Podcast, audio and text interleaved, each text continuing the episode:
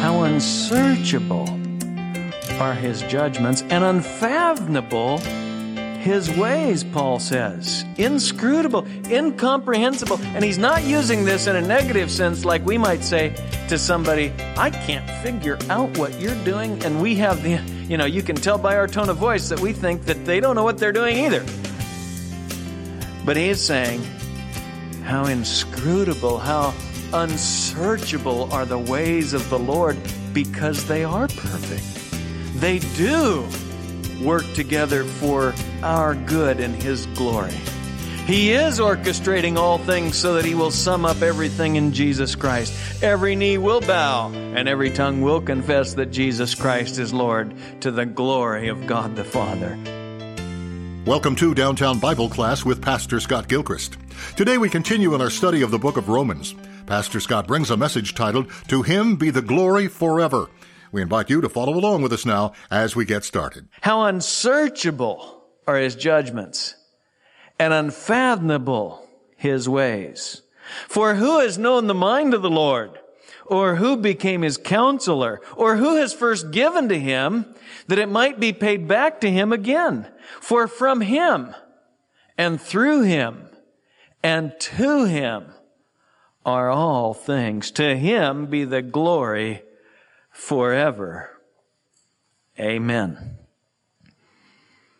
It seems so fitting that Paul just bursts into praise. In fact, you know, think back to when you came to Christ, when you first understood the gospel, when you first realized that you had nothing to offer God but sin and He saved you. Was it not natural and could you contain yourself? You wanted to say thank you. You wanted to praise Him and you did. It's the most natural thing for Christians to praise God, and it's always characterized believers. It will throughout this whole era, and it will right on into eternity. And heaven will be filled with the praise of God.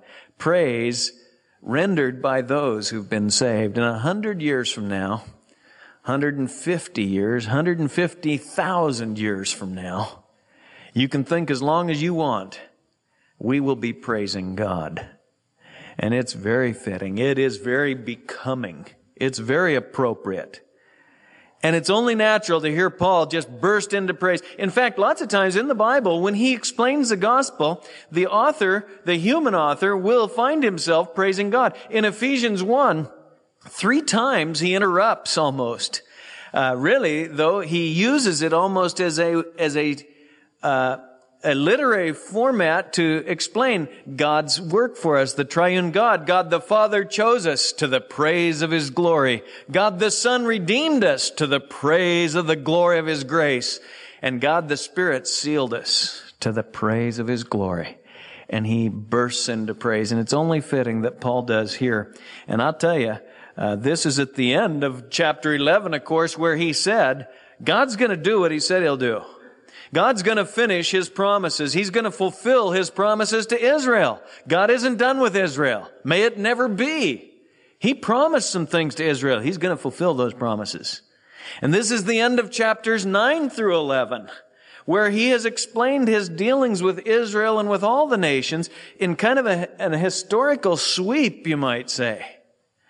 But even more uh, essentially, and I think more fittingly, this is the end of Romans 1 through 11.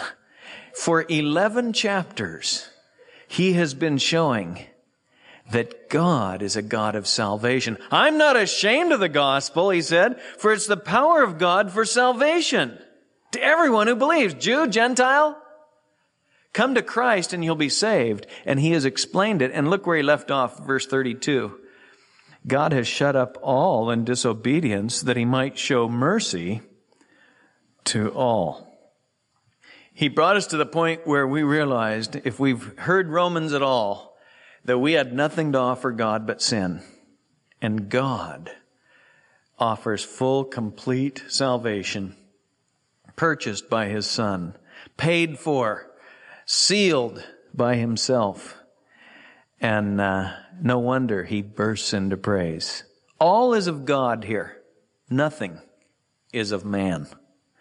And that always brings forth praise from the Christian's heart. And I don't want to overanalyze it, but just the same, you know, when you read the Psalms, when you read bursts of praise, praise isn't just mindless jabber. It's not just vain repetition. Oh, the psalmist will repeat himself over and over and over sometimes, but it's never vain repetition. It's with thought. And so when we say the same things over or sing the same things over, it builds in our soul. And as we think, and have you ever taken a psalm, maybe even just a short psalm, and just mulled it over and meditate on it, and it becomes richer and richer because praise is thinking on who God really is, what He has really done for us. And so it is good not merely to analyze the praise, but to experience it. And it leads to an awe and a worship of God. And so as we look at this, we're not just going to dissect it and pick it apart, I hope. We want to just kind of mull it over, meditate with Paul as he says, Oh, the depth of the riches, the inconceivable depth of God's riches. How can you even bring him to mind? We can't get our arms around him, so to speak, mentally. We cannot really plumb the depths of who he is. You know, I've noticed that the more a man knows of God, the more he realizes how little he knows of God. I suppose that's true in many realms of even uh, God's creation. You know, you really get around a doctor who really knows his stuff, and if he's learning much, one of the first things he's learned is that he doesn't know much. You get around a scientist who, any study of any, you know, the 111th Psalm we read the other night, uh, the works of God are studied by all who delight in Him. The more you learn about even God's creation, the less you know. You realize there's so much to know. Well, that's true of God. And you meet Christians who've walked with God, the Creator, for years, decades. And they really know Him. But the first thing they will tell you is they know so little of Him. And they will be rejoicing to tell you how great a God He really is. And there'll be no pride. Uh, I'll tell you what, it's a perversity of our nature that there would be any tendency to be proud of what we know of God. Uh, but when you really know the Lord, the more you know Him, the more you are humbled and the more you desire to know him. And it's a beautiful uh, it's a beautiful thing. Oh the depth of the riches of the wisdom and knowledge of god. How unsearchable are his judgments unfathomable his ways. Everything here speaks of god see the more you know him the more you're enthralled with him not with his creation not with his creatures not with nature not with man but with the Creator. Oh, don't misunderstand me. The more you know the Creator, the more you're able to appreciate creation. And we as Christians will take good care of it. We will honor it. We will rejoice in it. But I'll tell you what, we won't worship it. We will love His creatures, His people. We will love human beings, but we won't worship them. We'll worship God and God alone. And that's where he started Romans. Remember, the race has turned away from God. And so today, we live in a culture that is increasingly disdainful of God and worshiping the creation, the trees, the animals, man himself, birds, four-footed animals, crawling creatures. In other words, we live in a culture gone to seed, just like Paul was describing in his day because men knew of God, but they didn't honor him as God or give thanks, and they became futile in their worship. They exchanged the glory of the incorruptible God for an image in the form of corruptible man. And they began to worship the creation rather than the, the creator. But as Christians, our focus is on Him. Oh, we'll love His people. We will honor His creation. We will appreciate it in way, with ways we never could before. When we look into the stars, they declare the very glory of God. When we see a beautiful day like today, or a stormy day, or a dreary day, we will see the handiwork of God. But we will see God. That's the point. Oh, the depth of the riches, both of the wisdom and knowledge of God. God knows everything. He has all knowledge. And he uses that knowledge with perfect wisdom. Think about that. He knows everything. He knows everything that's actual. He knows everything that's potential. He knows everything. He knows everything that's actual. When the Bible tells us that He knows how many grains of sand there are on this planet. It's not like He's some great computer that has to, you know, you ask the question and it has to do some counting and computing, you know. oh no, He knows. He never learns anything. He knows. He knows how many hairs are on your head. He's the one who put them there.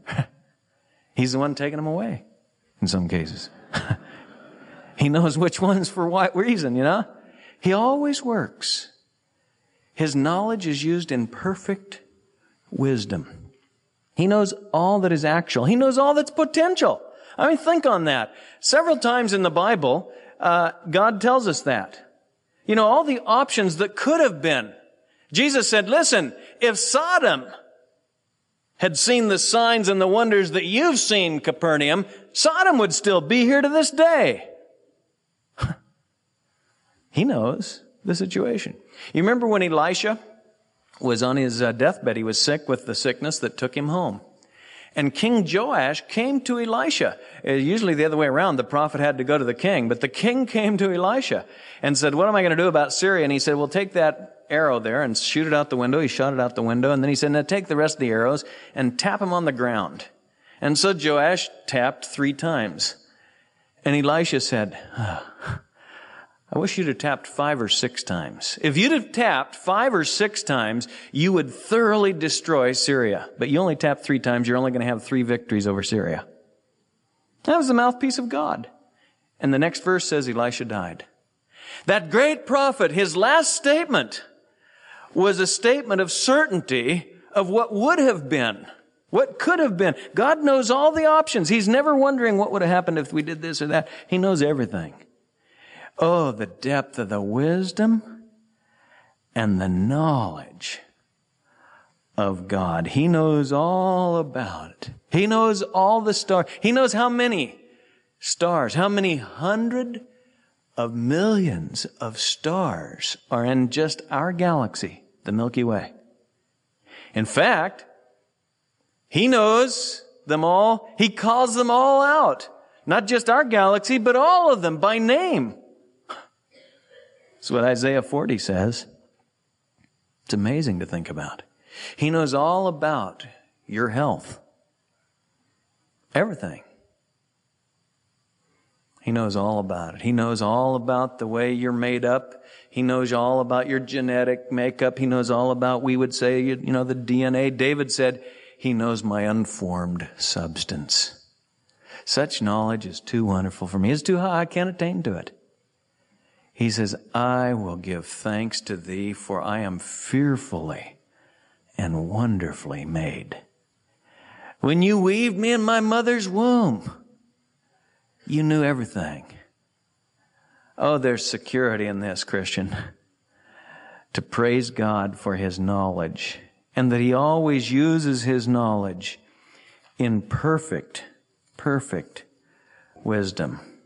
Oh, the depths of the riches, both of the wisdom and knowledge of God. How unsearchable are His judgments and unfathomable His ways. God never makes a mistake. His judgments, His decisions, His priorities, His decrees are right. David said in the 19th Psalm, the judgments of the Lord are right. They are righteous altogether. He orchestrates everything in such a way that everything that he does is right. How unsearchable are his judgments and unfathomable His ways, Paul says, inscrutable, incomprehensible. And he's not using this in a negative sense like we might say to somebody, I can't figure out what you're doing. And we have the, you know, you can tell by our tone of voice that we think that they don't know what they're doing either. But he is saying, how inscrutable, how unsearchable are the ways of the Lord because they are perfect. They do work together for our good and His glory. He is orchestrating all things so that He will sum up everything in Jesus Christ. Every knee will bow and every tongue will confess that Jesus Christ is Lord to the glory of God the Father. Ah, oh, the depth of the riches, both of the wisdom and knowledge of God. How unsearchable are His judgments and unfathomable His ways. Look at the end of verse 33 there. You see, in heaven, in heaven, we will be uh, praising Him for just this. You know, heaven is going to be full of praise. And it is right now. When John got a glimpse into heaven in Revelation, what he wrote down, in Revelation 15, he saw this, the, them holding harps of God, we're told. And I think of the music of heaven and the praise of heaven and the united voice and the harmonious worship and praise of God that's going on in heaven right now and will be part of someday. And listen to what Revelation 15 says. Great and marvelous are thy works, O Lord God Almighty. Righteous and true are thy ways, thou King of the nations. Who will not fear, O Lord, and glorify thy name? For thou alone art holy. He's the only one. For all the nations will come and worship before thee. That's what we've been seeing in Romans 11. God isn't somehow wringing his hands as history unfolds. He's in charge. He'll use his nation, Israel. He hasn't forgotten them and he will bless all the nations and he's going to orchestrate history in such a way that it will be to the praise of the glory of his grace. And so Revelation says in, in, in heaven they're saying, for all the nations will come and worship before thee, for thy righteous acts have been revealed. God's salvation has been revealed and made known, and Christians, we know that, we give him praise. A Christian is one who realizes this and gives him praise. His ways are absolutely perfect. Verse 34, for who has known the mind of the Lord or who became his counselor? You can't begin to really get your arms around him, so to speak, mentally. Who in the world could ever become his counselor? And it's interesting. Paul doesn't just say these things. He's quoting scripture. And it's very good to look back and see where he's quoting from. Verse 34, he quotes right out of the heart of Isaiah 40. Turn there for just a minute. Look at Isaiah 40, because he quotes verse uh, 13 when he says, Who has known the mind of the Lord, or who became his counselor? Who could ever give him any advice? He doesn't need any. He knows everything. And he's in charge, and he uses his power and his knowledge with absolute righteousness and perfection and wisdom. And so Isaiah 40, you know, that Paul quotes from, just listen to the language. Uh, Isaiah, you know, uses Hebrew poetry to just picture for us. Uh, verse 13 is where Paul quoted, but just read the paragraph around it starting at verse 12. Who has measured the waters in the hollow of his hand? We're talking about God here. And he says, he's got the Pacific and the Atlantic Ocean and all the other oceans in the palm of his hand. He's marked off the heavens by the span we keep learning about these zillions. You know, we can't, we have to use these exponential numbers that really don't make any sense to think of the distances in space. God measures that out like this with the span of his hand. Just, we have a great God. He, he created all this. He calculates the dust of the earth by the measure. He weighs the mountains in a balance and the hills in a pair of scales. You know, Mount Hood, St. Helens, you heard all the stats when the thing blew, you know, and, and we had the 20 year anniversary and all the stats came out again, all the tonnage and everything.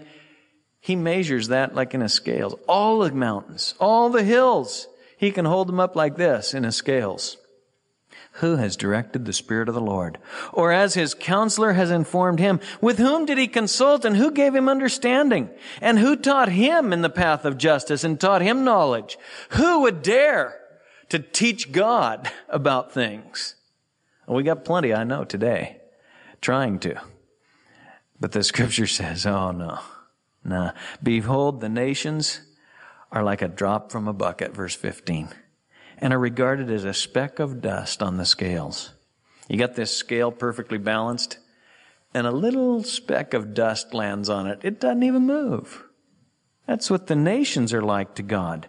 He lifts up the islands like fine dust. Even Lebanon isn't enough to burn. He looks at all the lumber country and the timber country of Lebanon. You know, he looked up there at all the forests of Lebanon and Israel. That pictured man's uh, you know, stately forests or gods, I should say, but you know, all that man could see there. And he said, that's, that's not enough for one burnt offering for the Lord. All the nations, verse 17, are as nothing before him. They are regarded by him as less than nothing and meaningless. To whom then, verse 18, will you liken God? Or what likeness will you compare with him? He's absolutely without analogy.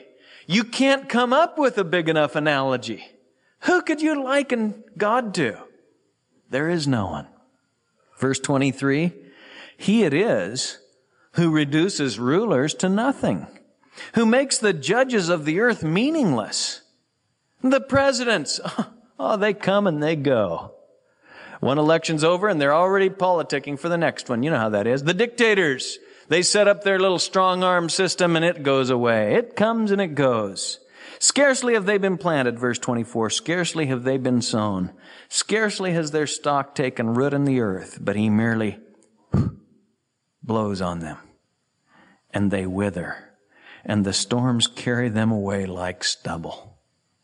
I'll tell you, the big announcements, the big headlines shouldn't be who's elected or who won which war. You know what the great announcement should be? It's right here in this chapter. Look at verse 6. A voice says, call out. And this is the chapter, by the way, remember of John the Baptist. A voice calling, verse three. Clear the way for the Lord in the wilderness. This is, this was John's chapter. And the voice says, verse six, call out and answer, what shall I call out? Call this out. All flesh is grass and all its loveliness is like the flower of the field. The grass withers, the flower fades. When the breath of the Lord blows upon it, surely the people are grass. The grass withers, the flower fades, but the word of our God stands forever. Everything else will go away, but the word of God stands forever. Well, what's the announcement of the word of God? Verse 9.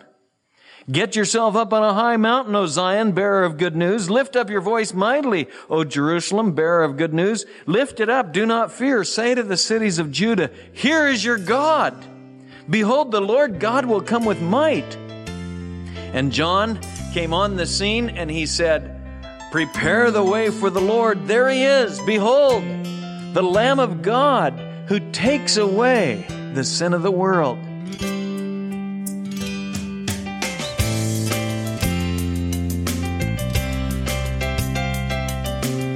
You've been listening to Downtown Bible Class with Pastor Scott Gilchrist. Please stay with us. Pastor Scott will return in just a moment with a preview of our next broadcast. Today's program was titled, To Him Be the Glory Forever, a message from our series in the book of Romans. If you missed a portion of the message heard on the program today or you'd like to share it with a friend, head on over to downtownbible.org. A free copy of today's entire message is available there for you to stream or download at your convenience. We're thrilled to announce the publication of a new book written by Pastor Scott Gilchrist. It's called A Brief Exposition of Romans. It's a 266 page chapter by chapter commentary on Romans that we're sure will enhance your understanding of this critical book in the New Testament. The book is available online at Amazon, Barnes & Noble, and most other online booksellers. But during our study of Romans, we'd like to send you a copy as a thank you for a gift of any amount to the ministry of Downtown Bible. You can find us online at downtownbible.org or by mail at P.O. Box 19191, Portland, Oregon 97280. We'd love to put this valuable resource in your hands. If you don't have a church home in the area, Pastor Scott would love to invite you to join us in person for our Sunday worship services at Southwest Bible Church. That's each Sunday morning at 8:30 and 11 a.m. at the church located at the corner of Southwest Murray and Weir Road in Beaverton. You can go to our website at swbible.org for more details. We hope to see you there. Now, before we end our time today, let's go to Pastor Scott for a preview of our next broadcast. I know that no purpose of thine can be thwarted. Who is this that hides counsel without knowledge? Therefore, I've declared that which I didn't understand. I've been talking about things far too wonderful for me, which I did not know. Hear now, and I will speak, and I will ask you, and you instruct me. I have heard of thee by the hearing of the ear, but now my eye sees thee. Therefore I retract and I repent in dust and ashes. That's where God wanted Job. That's where he wants you and me. Humbled before him. That's where Paul quotes from when he says, don't you think that you can in any way put God in your debt? For from him and through him and to him are all things. To him be the glory forever. Amen. Join us again next time as we continue our series through the book of Romans. Pastor Scott will bring part two of the message titled, To Him Be the Glory Forever. Until then, may the grace of the Lord Jesus be with you.